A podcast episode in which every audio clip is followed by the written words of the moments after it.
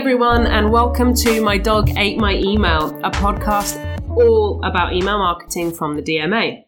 I am your host, Lily Boev, Director of Client Success here at Vuture. And with me today is Kate Barrett. Welcome, Kate. Thank you so much for having me, Lily. I'm excited. We've been trying to schedule this in for a long time. I so. know it, that's one of the hardest bits about this this deal is uh, is is trying to schedule in to get people to, to But talk we're to here. we're on it. Absolutely. Kate is the is the founder of eFocus Marketing, and she's a fellow email council member. I think we've been working together probably for about three years now. I reckon. If So- not longer. Actually, yeah, probably. So why don't you uh, why don't you tell us a little bit about what you do? Sure. So, eFocus Marketing, we're a specialist email marketing agency based in London. We've been going for about five years now. So, we're, we'll say boutique, but growing. We've got a fantastic range of clients, and I'm lucky enough that over the last kind of 13, 14 years of working in email, I've personally been able to work with brands like Marks and Spencer, Nissan, Adidas, QVC, a whole range, and even from you know small companies just getting started. You know, I work with a doctor in America who does online courses and a conference. So he's you know one man band all the way through to those big names. So it's really given me a view of what works, what doesn't work, how you can take those strategies across different industries. And that's why I set up eFocus Marketing was to help more than one business at a time to really mm. understand how to use email intelligently and energize their campaigns. This is episode seven of the podcast, and in today's session, we are going to be covering the perpetual death of email, that old chestnut that we uh, that we love hearing about pretty much on a yearly basis. Absolutely. We'll also be covering a bit about the differences and similarities between business to business and business to consumer email marketing. Yeah, again, a big conversation topic that always comes up. So I'm excited to dig into these two. Absolutely. Let's kick off with the death of email. Kate, why don't you tell me and our listeners what your opinion of whether email is dying? And, I, and by the look of your face, I can, I can tell where, where we're going to go with this, but why don't you tell us anyway? Absolutely. So, funnily enough, Lily, I published a book all about email marketing in January this year. And the title of that book is Intelligence Email Marketing Isn't Dead. The way you're using it is.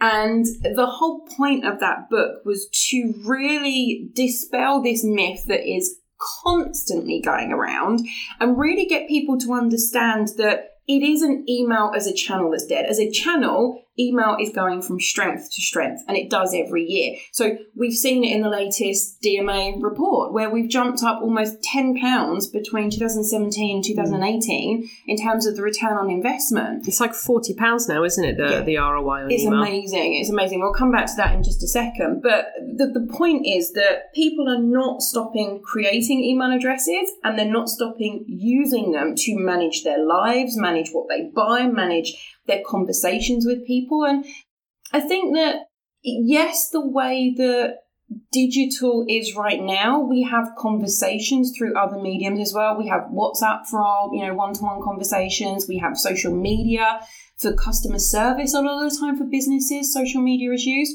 But email is still the number one channel that people want to receive information about your business, offers about what you're doing, you know, account information. You don't want to be doing that through social media for the, the security side of it. Yes, email isn't perfect. Yes, we have phishing and spoofing and those kind of things, but I think it's still a lot more secure than those channels. So people are not stopping using it, and the way that businesses are using it is what needs to change. So we're away from this batch and blast, you know, 15 years ago, it worked. And you know what? Actually, today, it does still work, but not to that £42 in return on investment level. If you want the highest return from your campaigns, you've got to get clever with it.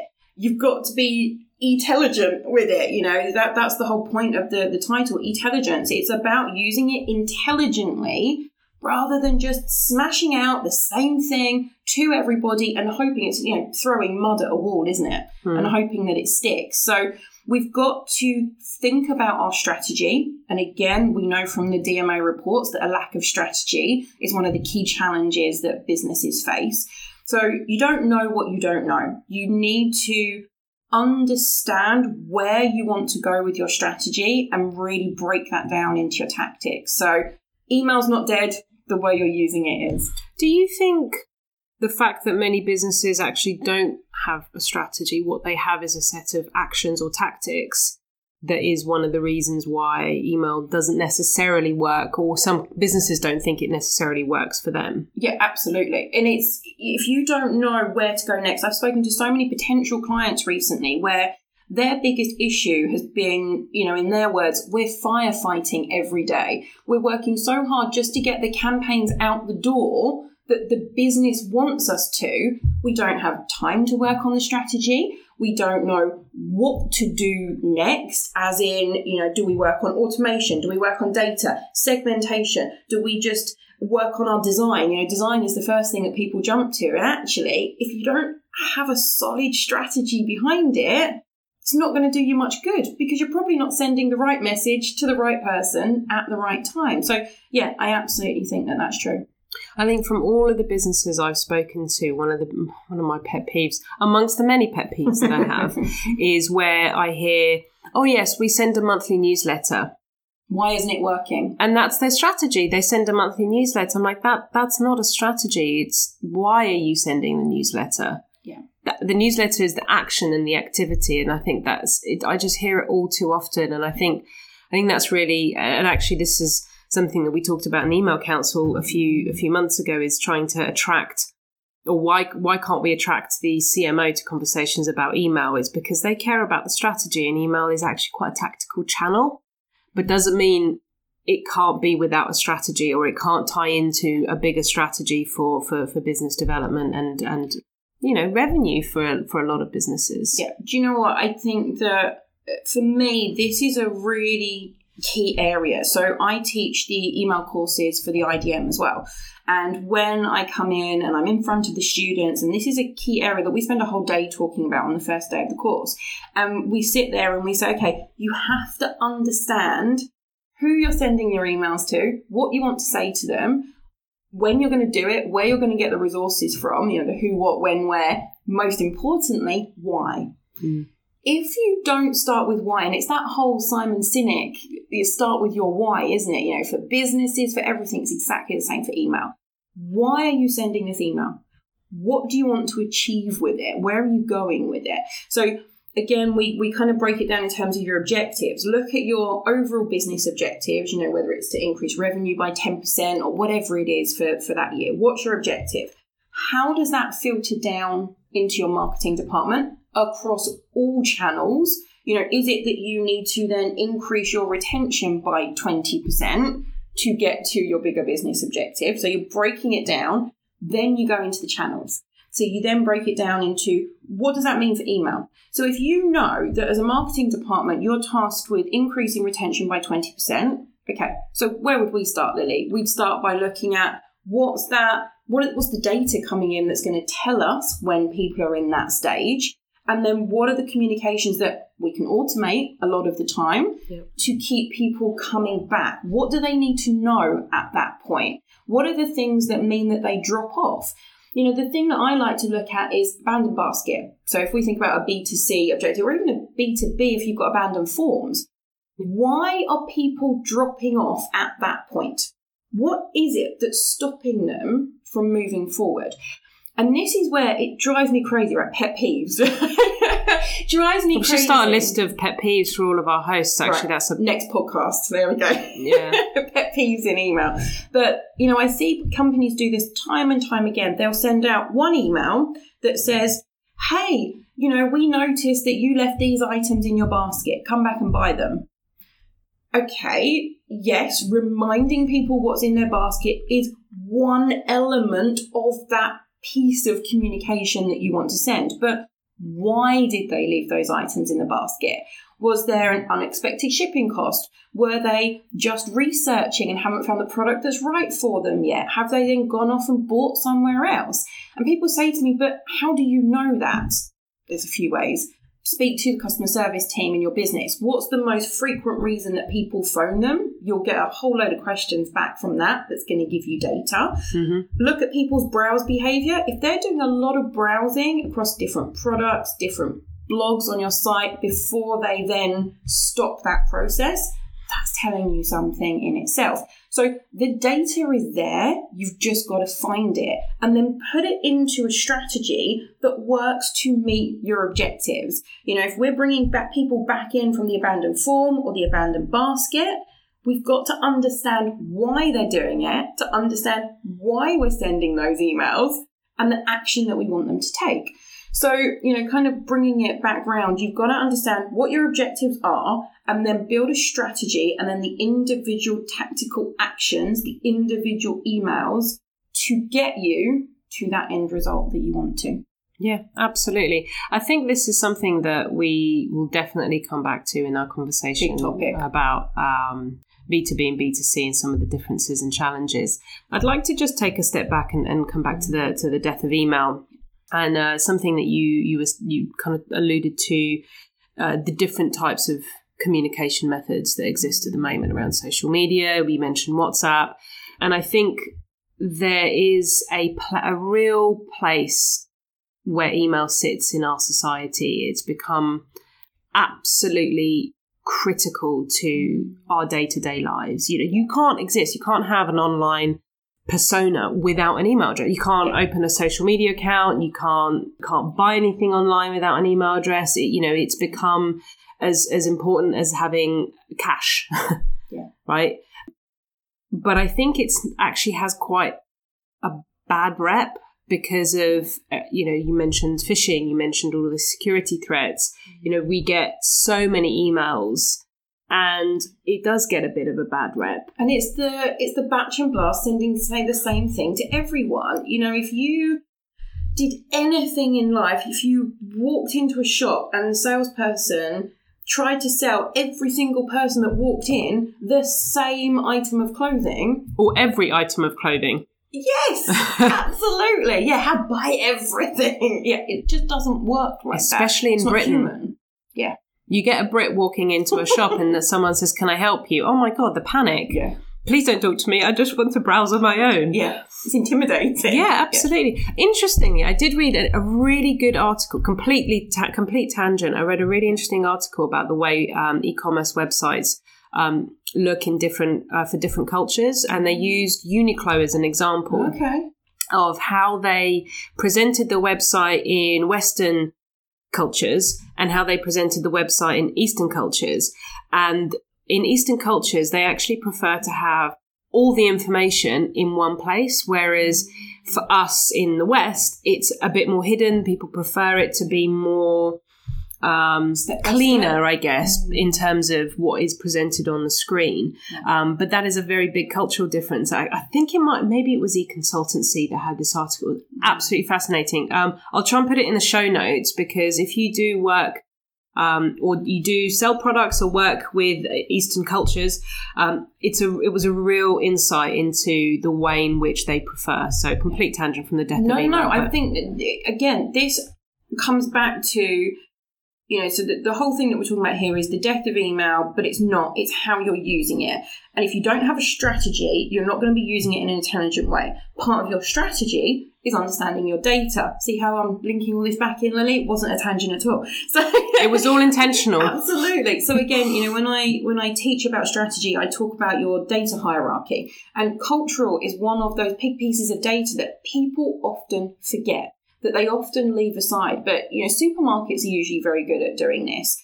The products that people would buy in London versus in Edinburgh will be completely different. There'll be different, there'll be cultural differences in terms of names of things as well. Um, but the trends of what people buy are very different. So you have to understand all of this to get back to it. And as part of your strategy, you have to understand all these details, but you also have to understand your numbers. So linking back to what we were talking about the DMA stat with the increased return on investment, I think there's two reasons why that has increased so much between 2017 and 2018. I mean, it's always been increasing year on year, But this is a massive jump. So the report, and again, I'm sure you'll link to it in the, the show notes for anyone who wants to read it, showed that there was an increase in the number of people actually being able to calculate their return on investment. I mean, you know, come on, this is really a basic, but there's so many basics that we're not doing as part of that strategy and as part of, of how we manage our email. So being able to calculate it and understanding your numbers, understanding why you're doing it, what you want to achieve, and then whether success or failure is definitely important. The other piece as to why that number has jumped up so significantly is GDPR. And I think that this links in perfectly with the death of email because we had that massive panic pre GDPR. And yes, granted, a lot of people cut a lot of their data from their lists, some for the right reasons, some because they didn't understand GDPR properly and what that meant. And actually, GDPR on the whole is not about your marketing, it's about how you process the data. I think the word marketing is actually mentioned in GDPR once. Yeah, I think people like have really that. misinterpreted the point of GDPR, and yeah. I feel a little bit nasty every time I correct someone when they talk about. But no one Send, sending emails as being yeah. the crux of GDPR. I'm like, no, no, no, no, no, no. We're talking about consent to process data, not consent to send emails. Yeah. but you need to process data in order to send yeah exactly. Yes, absolutely. And this is the thing you know it's it's PECR privacy and electronic communications regulations that is soon to be e-privacy when we get the update finally probably next year. If we need Brexit. Well, yeah, depending what happens. but yeah, um, it, you know, that is what focuses on the marketing side. But the trouble is now, because we haven't got e privacy yet, and don't worry, everyone, we're not going to go deep into the legals, but, you know, this links into the death of email, right? And the, the rumour there is that everyone panicked so much, whereas at the moment we've got a disconnect between GDPR and PECR the new e-privacy, we don't know what's going to come in on that, but the likelihood is that it's going to bring it all in line with GDPR. But you know what? The people that I've spoken to now and the businesses that I've seen who did really well with the GDPR stuff embraced it. Because this is what we've been preaching for the last 10, 11, 12, 13 years. It's talk to people who want to receive information from you, be open, honest, and transparent, and then speak to them in a way that actually makes sense for them, for where they are in their journey with you, for the information that they've given you. You know, if somebody gives you data and says, yes, you have my permission to use this, if you don't then use it, you're doing yourself a disservice but you're doing them a disservice as well. You know, that's not, they haven't gone through that process of giving you a yes for you then to ignore it and just send them anything and everything. So I think that GDPR, and we've seen this in the numbers, why that's increased so much. I really don't think it's coincidence that in the year that GDPR comes into play, we see a £10 increase in return on investment. Oh, yeah. um, you know, it's it's making people think about who they're sending their emails to and why they're sending them.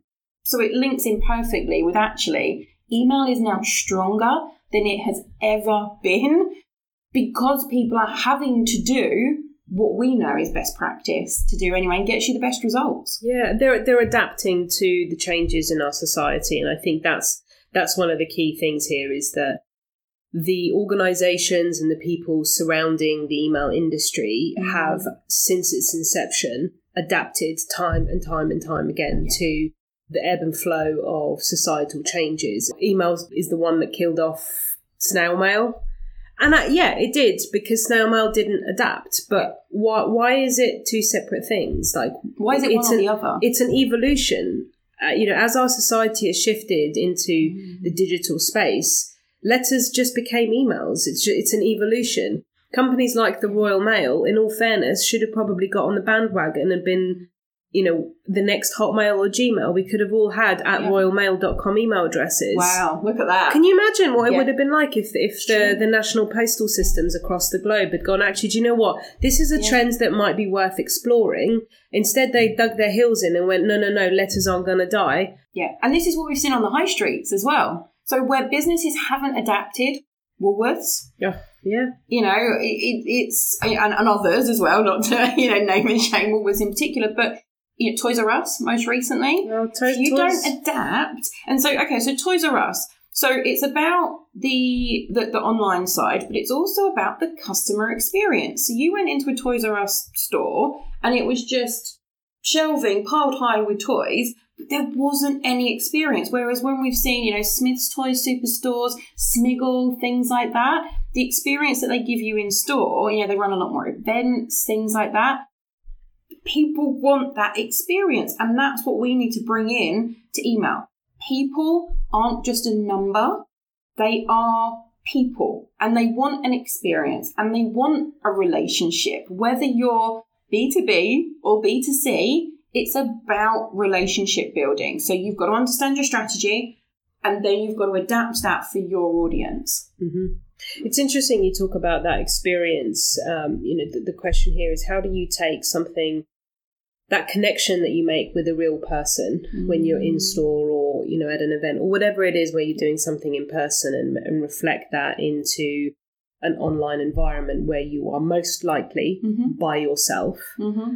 But it's the experiences you know let's just let's take the email providers so take the difference between hotmail or outlook.com whichever one you mm-hmm. use and then google and mm-hmm. gmail and the difference in experience of simply using those products Yeah. to send and receive emails and to Yeah. manage your inbox Yeah. which are the challenges which we face which is why email has such a bad rep is how do you manage the hundreds of emails coming into your inbox where gmail has really tried to nail every part of that step so that one you don't miss emails two that you can manage them easily two, three that it catches all of those real spam emails and all of the phishing ones. That's an experience still. It might not be you know a, a one-to-one experience with a human being but actually it does make you feel a lot better.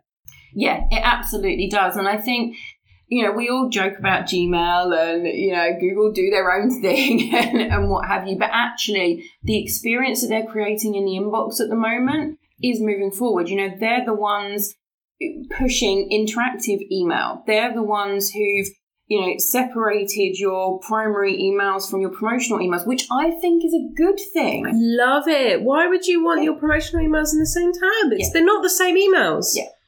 Absolutely. it's like I don't want to. Sorry, work colleagues. I don't want to mix my work colleagues with Yeah. my with my friends. It's a different mindset. Totally different group Yeah. of people. And this is why you have LinkedIn versus Facebook or Instagram. You know, you do different things on those channels. So, you know, with email, all the, and, and obviously Outlook have done this now in Hotmail as well. You've Yeah, got like the, the three years tabs. later. Yeah, I know, right? and let's not even talk about Outlook on desktop. Let's just not even go there. well, no, you now have the focused and the other inbox. But on your desktop, you don't have anything still. I mean, they've only just brought out the um, uh, functionality to be able to support animated GIFs, right? Oh, only right. in some In some- circumstances. and only with like the latest Of version of. Outlook. So Microsoft, if you're listening, get with the times. Oh, please, please, please. um, but I think, again, this is a really interesting topic, right? So it comes down to knowing your audience. So, what platform are your audience using to read their emails? Are they on Gmail? Are they on Outlook, Hotmail, Outlook desktop? You know, where are they reading those emails? And then what is oh, mobile? Obviously, can't, can't obviously skip past that. But, you know, what is the platform that they're using and how can you then best change their experience. It's contextual data. It's another piece of data that we have as part of that hierarchy. How can we adapt that experience to best suit where they are right now in their lives? If they're open on a mobile, if they're on desktop, wherever they are, we have different tools available to us. So I saw a fantastic example from the White Company. So I was on my mobile checking my emails. Fantastic example where it was all interactive on the mobile. So you could, it had like little flashing pluses over each of the products that then when you clicked on it, dropped down a little bit of information still in your email as to what that product was. Then you could go through and buy it. You did it on the desktop, it was just a click through to buy that product. which app, out of interest, which app did you use or do you use? The native mail app on my iPhone. See, I think that that kind of interaction, that kind of experience is.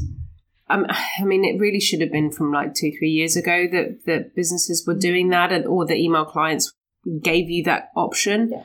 Um, but that is going to be where we are heading. Yeah. That's where the evolution of email is going to be. Is that minimalist, but if you want to expand, you know, it's going to be more like web experience. And it should be. It should be whatever makes that experience and that journey as easy as possible and as frictionless as possible for that subscriber to go through and take the action that you're encouraging them to take.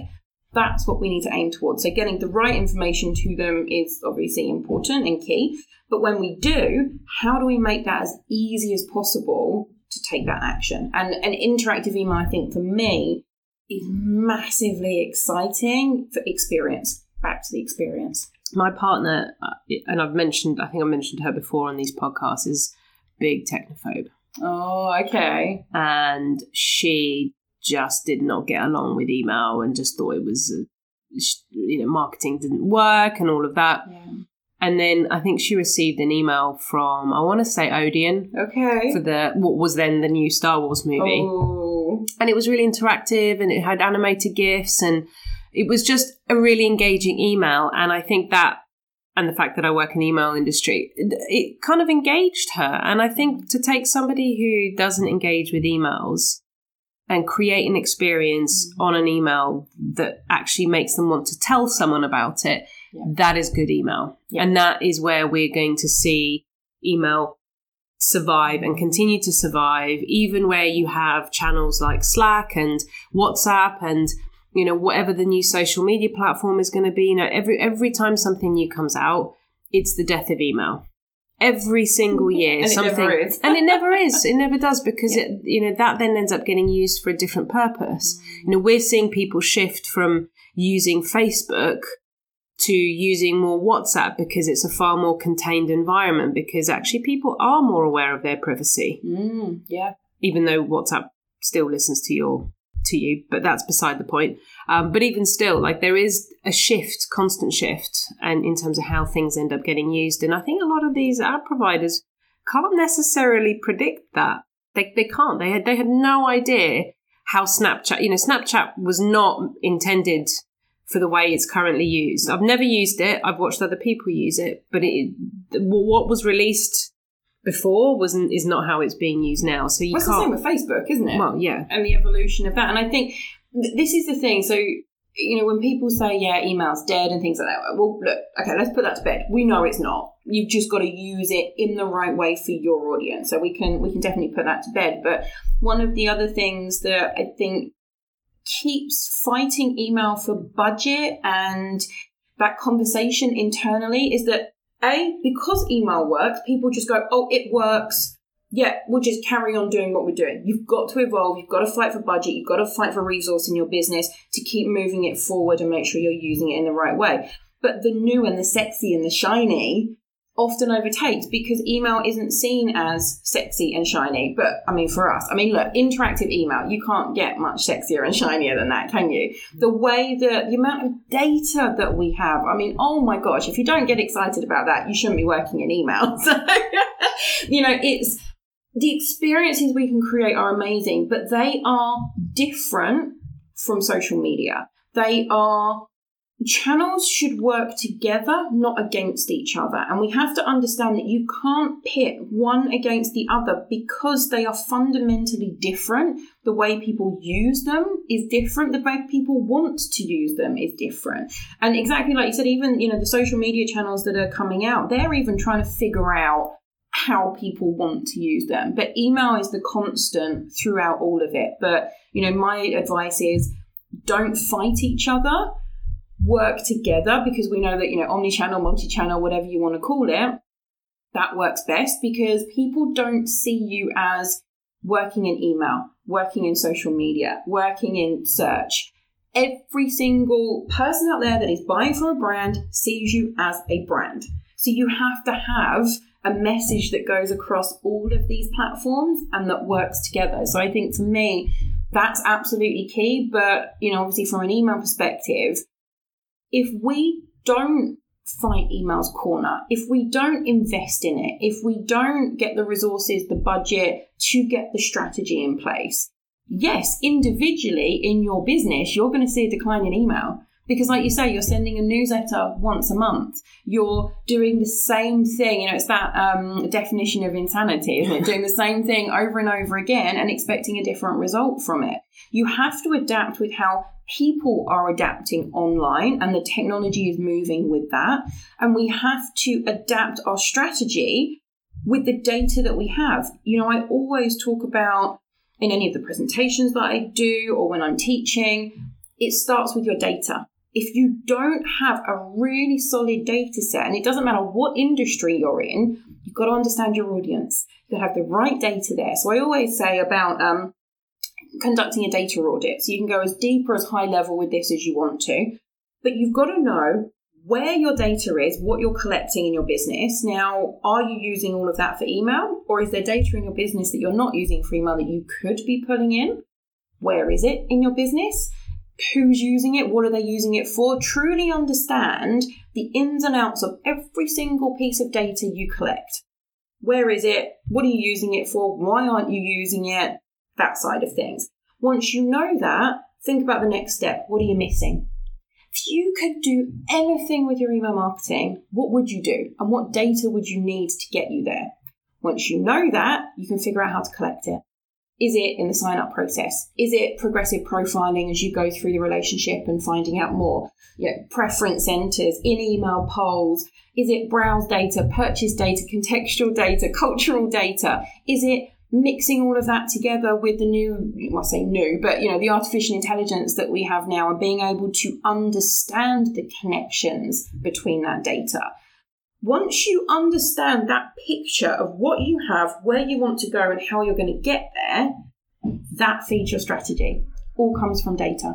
Absolutely, and this is probably quite a nice segue to talk about the, the differences between business to business and business to mm. consumer because they are two different audiences, and the execution and the management of that email is different. The strategy is potentially different. Well, or is it? I mean, this is where we, I guess, we're going to get into. Based on what you've been saying so far mm-hmm. around managing the strategy and the audience, mm-hmm. what do you think are the main differences in the way business to business organizations and business to consumer organizations handle their email strategy? Yeah. Okay. So, really, really great question. I think on the whole, there are two differences that I would probably lay out. The first one is that a lot of the time, and again, this isn't every time, but a lot of the time, B2B sales cycles can be longer than in B2C. But again, you know, I mean, we can kind of throw that one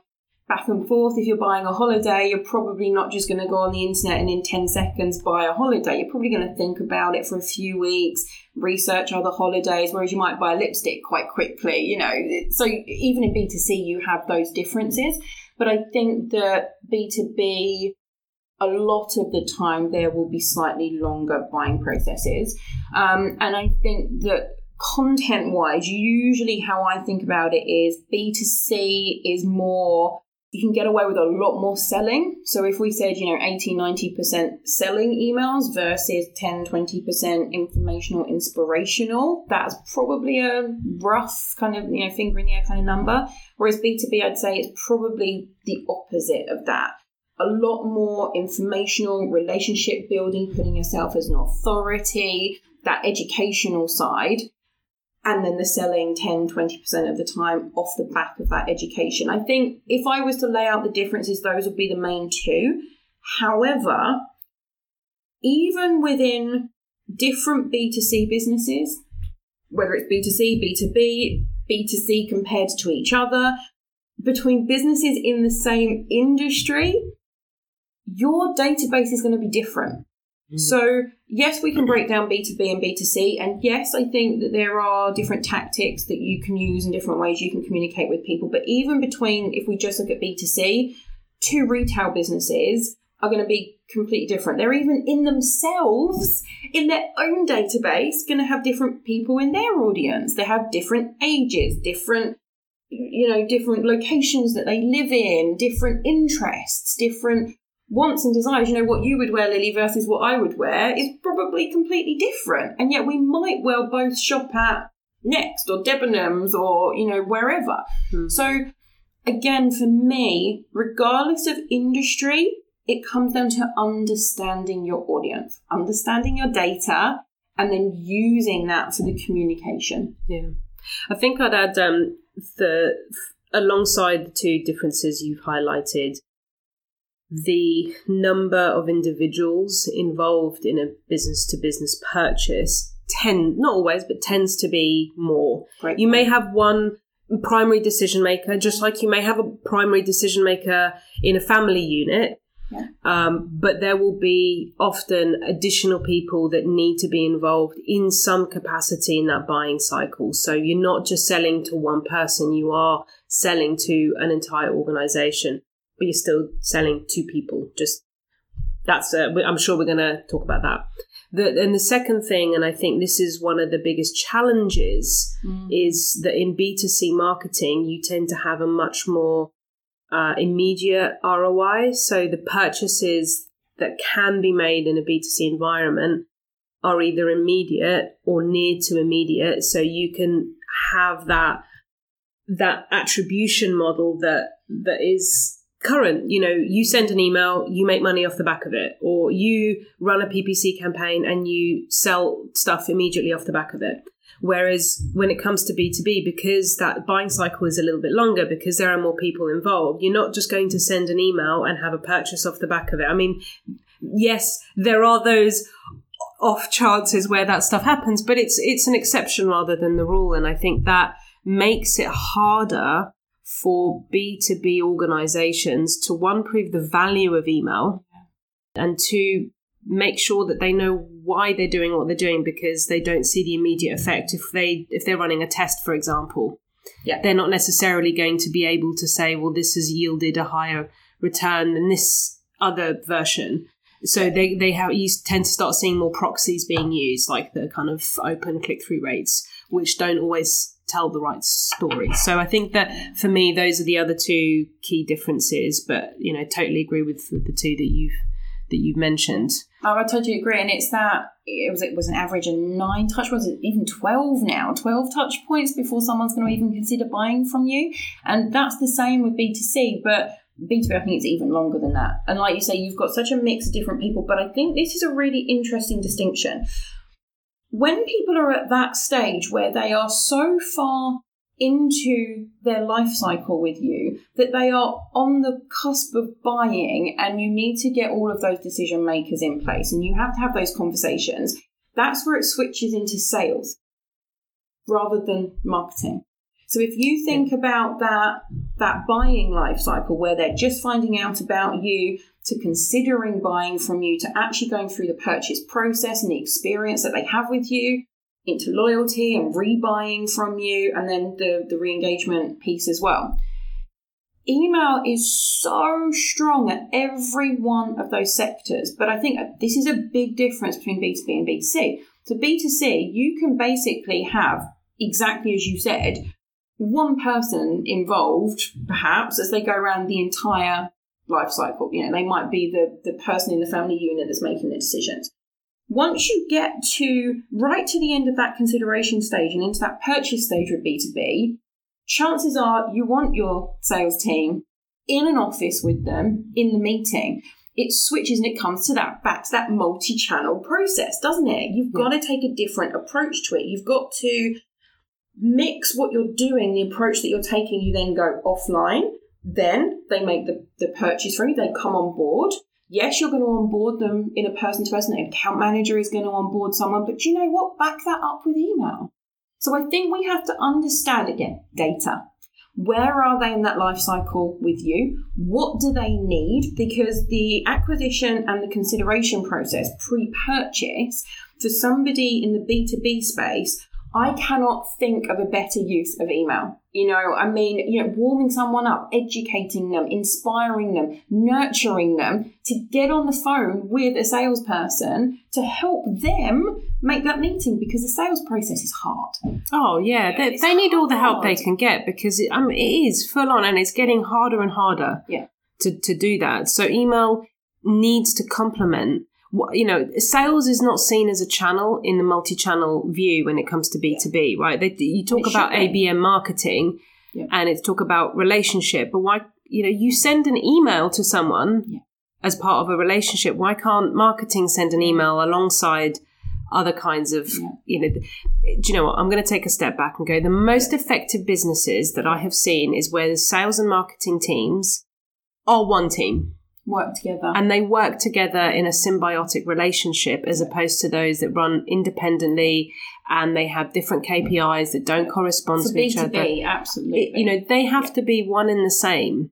Yeah. Just because you have an, a human being speaking to someone and going through a Yeah. sales process does not stop you from supporting that communication with emails as part of a journey. Yeah. And we do do it in the sense that if somebody comes onto our website and we offer them a free white paper, signing up to a webinar, you know, those kind of things, you are starting that email journey and being able to nurture them. And I think B2B can learn a lot from B2C and B2C can learn a lot from B2B. We, we, we need to go back and forth. I think in my experience, B2B is slightly behind where a lot of B2C companies are, but then, I mean, look, I see companies every day that aren't where they Yeah. need to be in the B2C space either. So, you know, there's a comparison to everybody there.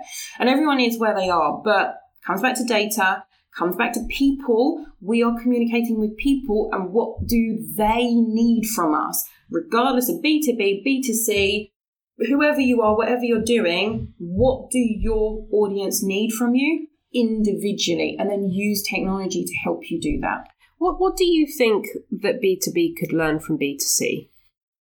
Okay, so I think that B2B could learn a lot more about giving it a go. You know, B2C is a lot more likely to, again, you know, look, we're, you know, what's that word? We're, um, Generalizing. general that's the word thank you. We're generalizing here against b2c but i think that a lot of b2c companies are more likely to do a b testing. Well i say that but a lot aren't or don't do it properly but perhaps they're more likely to give it a go. I think b2b can be a little bit more scared of that sometimes or they've tried doing something sending a monthly newsletter and it hasn't worked. I do that in inverted commas because what is worked, they don't necessarily know what that is, and I think that's an issue. Um, so I think just getting started, giving it a go is a big one. Um, understanding your data as well. Um, a lot of the bigger B2C companies, and we have, you know, both ranges throughout, but let's take a, a generalization.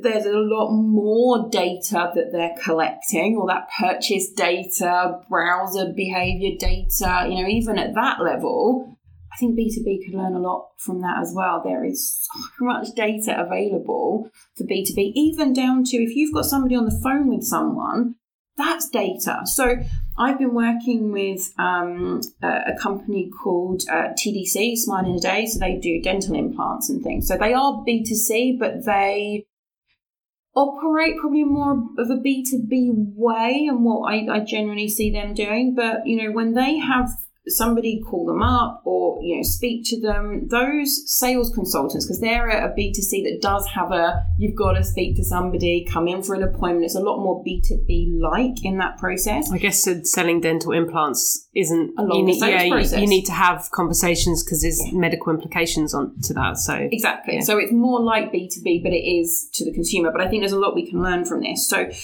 you know, they, when they speak to people, we went through a, a project where we were implementing email to support the sales process. Because if you think about, you know, Debenhams, I'm not picking on Debenhams, you know, specifically, but as a, as a big retailer, you, unless you need to speak to their customer services department and they're not there to sell to you, there's no sales process in that. So, you know, this company is very much like B2B.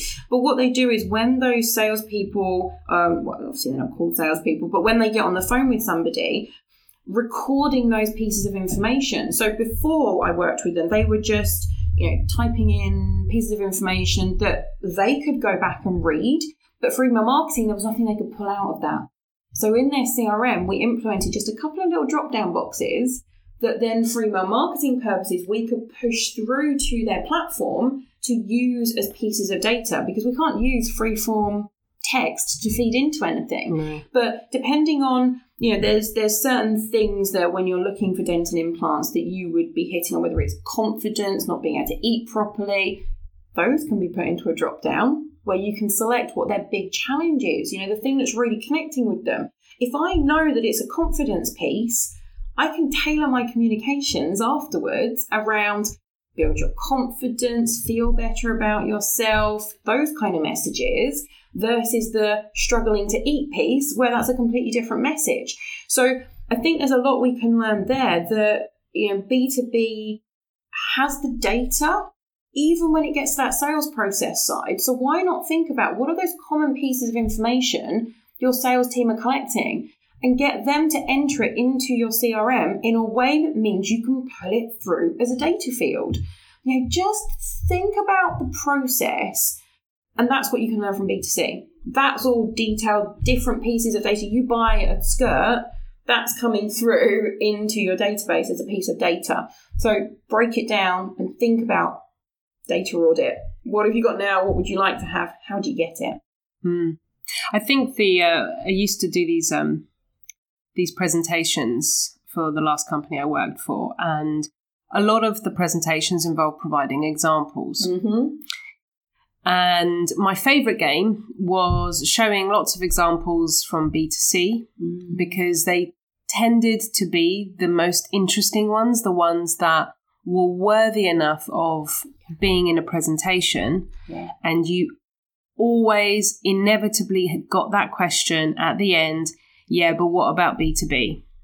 So hard to find, again, inverted commas, good examples. Yeah, they're out there, don't get me wrong, but there's a lot more of an abundance of them to see. I yeah, totally agree. absolutely. And it's and it's really I, I sometimes depending on my mood at the time would challenge back and I'd say why can you not use this B2C example and using your business, your context, your audience, and your strategy, and take this as a learning point. You great, gave a great example earlier on about abandoned basket. I remember doing a presentation about abandoned basket, and someone said, "Oh, but the, you know, what about B two B? We don't have carts." And I said, Yeah, forms. "Forms. You must have thing. forms." Yeah. I used to work with a, um, a, a large pension provider, and they had this form for this one particular type of pension that was like 15 pages long, Mm-hmm. and their conversion rate was like one and a half percent. Of course, with 15 pages. Exactly.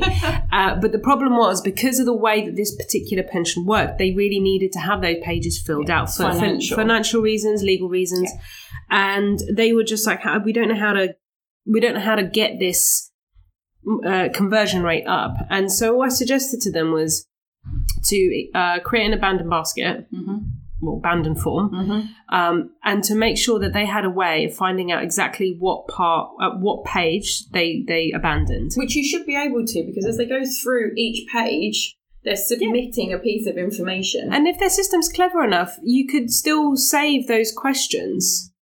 But what was happening was one, they didn't save any of the questions. Oh, So you lose internet, you lose connection. That's it. All of the pages that you've filled out don't get saved. and you're not going to go back and do it again. No. That's really long. Yeah. um, and what what they found was that there was about five or six questions that meant that people had to go and find like old P60s or Oh. old, you know, documentation, old tax returns, or and and so by the time they've gone and come back and they found all this information, it's gone. Yeah, so the analysis of that form is giving you two things. It's giving you the ability to trigger an abandoned form email to bring them back to where they were, save that data. So, okay, three things. So, save that data, but also to understand where people are dropping off and why. What is it that's stumping them Yeah. that they then don't go through and convert? I mean, come on, that's amazing. And so what they did, so before they even started filling out the form, they Yeah. said, please make sure you have these documents to hand because Oh, you're going to need, yeah. I know, really simple. You're going to need this. It's like every time I fill out my tax return, I have a panic because I'm like, oh my God, where the hell is my P60? Yep. Um, and then you have, and then they kind of listed out in advance. And then what they had was a pop up Mm-hmm. that when someone was about to close the page and they hadn't Ah, finished it, love it. so do you want to speak to a customer service person to help you fill out this form? Amazing. And then if they did cancel it, they'll send an abandon form that says, "Hey, um, you know, we We've know saved we've it. saved it. If you need to go back, um, if you need some help filling out the questions, get in touch with one of our helpers." Because that was the other thing they said to me is they've got a full customer service team that was available, and I said. But there's no mention of that anywhere on these pages. They didn't even comment. They didn't even have like a number. And so really simple stuff that they implemented and it made a big difference. And that that is like ex- a perfect example of how a business to business organization could take all that, Yeah. that kind of context can learn from that kind of b2c and i think that you need to think a little bit more outside the box. And it's a trait that a lot of Yeah. those b2b companies have. And it's it's a real shame because there's a lot that you can learn. The other thing as well i'm sure you've heard this before is like oh no we just we don't we're not that kind of business. We can't we can't do that kind of marketing. And i'm like really You're dealing with people, right? So why not? I would much rather, you know, I'm helpful. I am in the position of buying certain software. Mhm. I am in the position in my business to be that business to business buyer. Mhm. And I want to talk to someone who treats me like a human, not like a business. I'm a representative and ambassador to the business, but I've got a personality, I've got interests, I want to be treated nicely, Mhm. and I don't want to be hounded. And I think that's just as bad. Mm. I think you know that example that you just gave is amazing. I think what that also pushes back on is a knowing your data. That's all about data and understanding the drop off and why. But it's also taking a step back sometimes, and whether we're B two B or B two C, we need to do this. Take a step back and actually go through the process that your subscribers, your potential customers are going through with you. Great. Where are the difficulties? You know, where is it that it's stopping? Go even go through your email sign up process. Does it make sense? Is it interesting? you know, Do it- you have one? Yeah, do you have one? Oh my gosh, yes. Love that one. How do you? Oh, you- how are you growing your database? Oh, we're, we're not really. We're not sure why and we're not or growing. only when people are making a purchase. Why aren't you? You're missing two stages: the acquisition and the consideration stage, where you could nurture people to make a purchase. If you only collect data when someone purchases from you, you are only allowing yourself to do that um, uh, post-purchase follow-up and try and get them back in to buy from you again. You're missing that first acquisition stage and getting them to buy from you in the first time, which is a really important stage. So, yeah, understand your processes, understanding what's missing. This is going to feed into your strategy as well. So, one of the things that we do when we work with a, a new client a lot of the time is to do an audit of their email program. From start to finish, what are you missing? Once we know what they're missing, what they're doing really well now, what's in place now, but where those gaps are, Mhm. if we know where those gaps are, then we can say, okay, over the next six months, 12 months that we're working together, these are our focus areas. This is your low hanging fruit. I hate to use the cliche term, but this is where you're going to get the biggest return on investment. These are the projects that are going to take a little bit longer to put in place. This is where we now focus. It gives you that focus. So, an audit of what you're doing and within that of your data, really important. this concept of an audit is a really good a really good way to identify those gaps and also to prioritize them because some may have a bigger impact based on the bigger picture Yeah. than others you know if you We've talked about what business to business can learn from business to consumer. And let's flip that on its head. What can B2C organizations learn from B2B?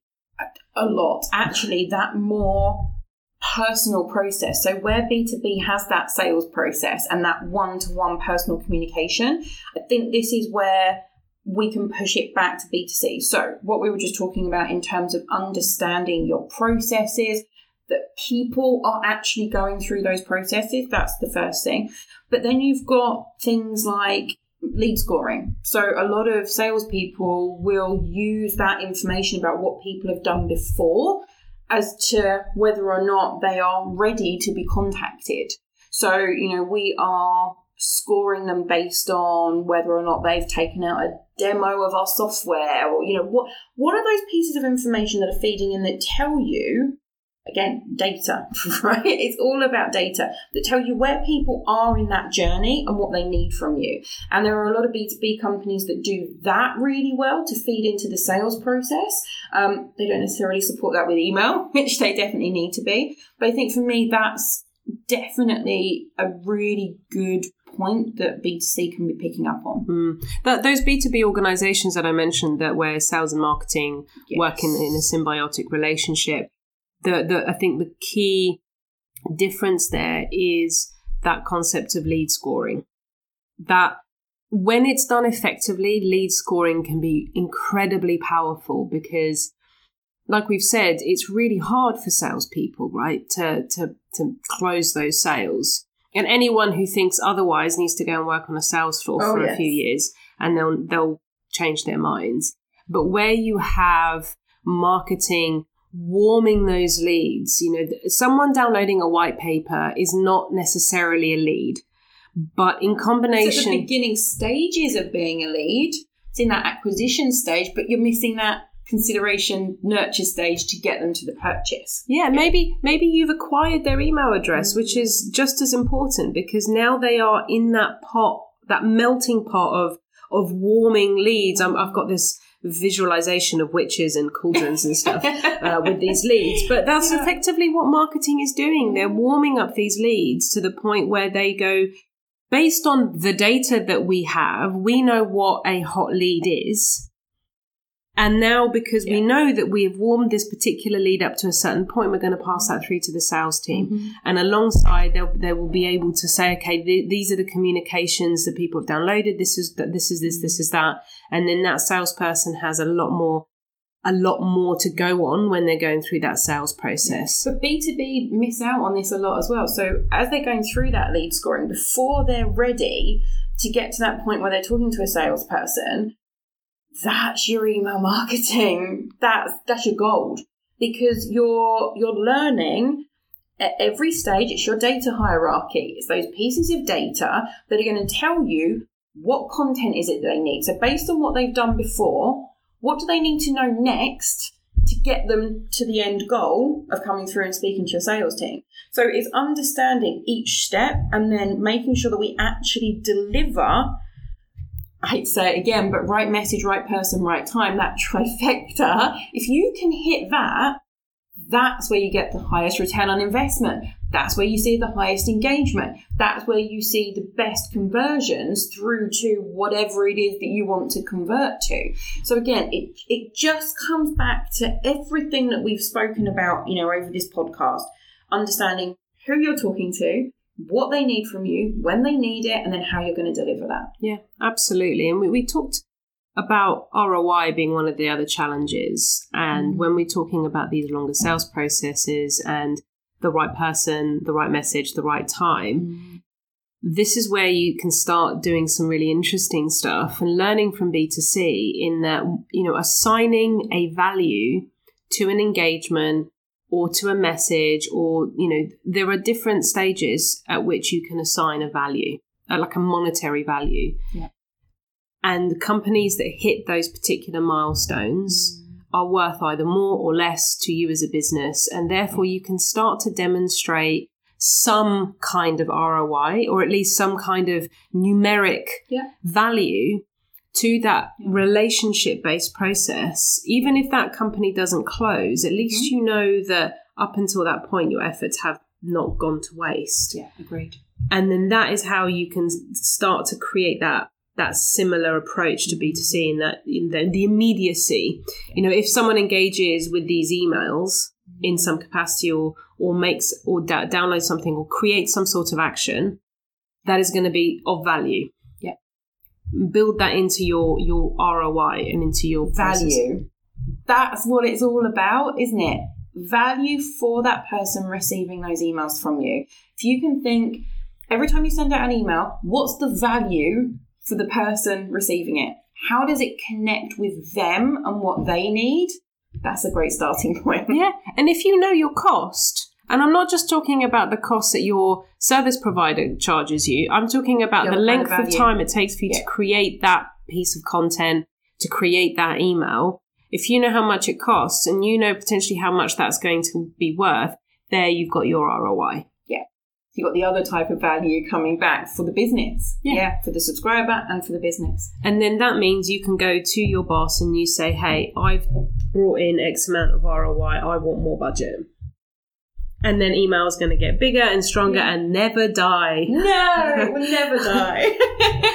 But as long as, you know, as long as you, you listeners are hearing this and are implementing it and the narrative changes from Yeah. what was two years ago, because it, it's shifting, but it hasn't shifted. If we can change that narrative, if we can change the way in which people talk about email, then maybe people's perception of email might change a Yeah. bit. And I think GDPR has helped. I think the way that some B2B, B2C companies have approached their email marketing, Yeah. because that typically is the first Yep. type of email that people tend to. Not everyone Yeah. is, is in the place to buy business software or business business services. Yeah. So if the B2C companies who are driving the impression can change the way they're doing Yeah. it, and they are, and a lot them of companies are, absolutely. I you know, totally agree. Yeah. um, I think that's, and everyone else can kind of follow suit, then it, I think we're going to see a real change in the industry. Yeah, I love that. Um, it just, it, I know, I know it does for you as well. You know, we're very similar like this. That this is where it's so exciting, and this is where we are so lucky to work in the industry that we do because I think we have so much of an opportunity here to help so many businesses drive forward. For me, it's really exciting. And I think for the listeners of this podcast, whether you are, you know, right at the beginning and you're, you're just getting started with email or you're, you're working for a business that sends out regular emails, gets a fantastic return on investment, but it's still in terms of a strategy maturity, still at a reasonably basic level, or whether you're completely at the opposite opposite end of the scale and you know you're doing some really advanced stuff and you're breaking down that data. I think the key message here mm. is think about it, think about why you're doing it, what you want to achieve, and just keep pushing forward. You know, it's it's an industry that is evolving and actually more than anything it's the people that we're sending to that are evolving and digital as a whole and as, as strategists we've got to keep up with that and make sure that email stays at the forefront Then their expectations are changing, and we've got to take it take that into account. I think that's really important and a fantastic way to end this episode. Thank you so much for for coming and and talking to me about this and I hope our listeners have been able to take plenty from this conversation. If you have any comments or want to feed into this conversation, please drop us an email to email at dma.org.uk. That's email at dma.org.uk. I've been your host, Lily Boev, and this has been My Dog Ate My Email.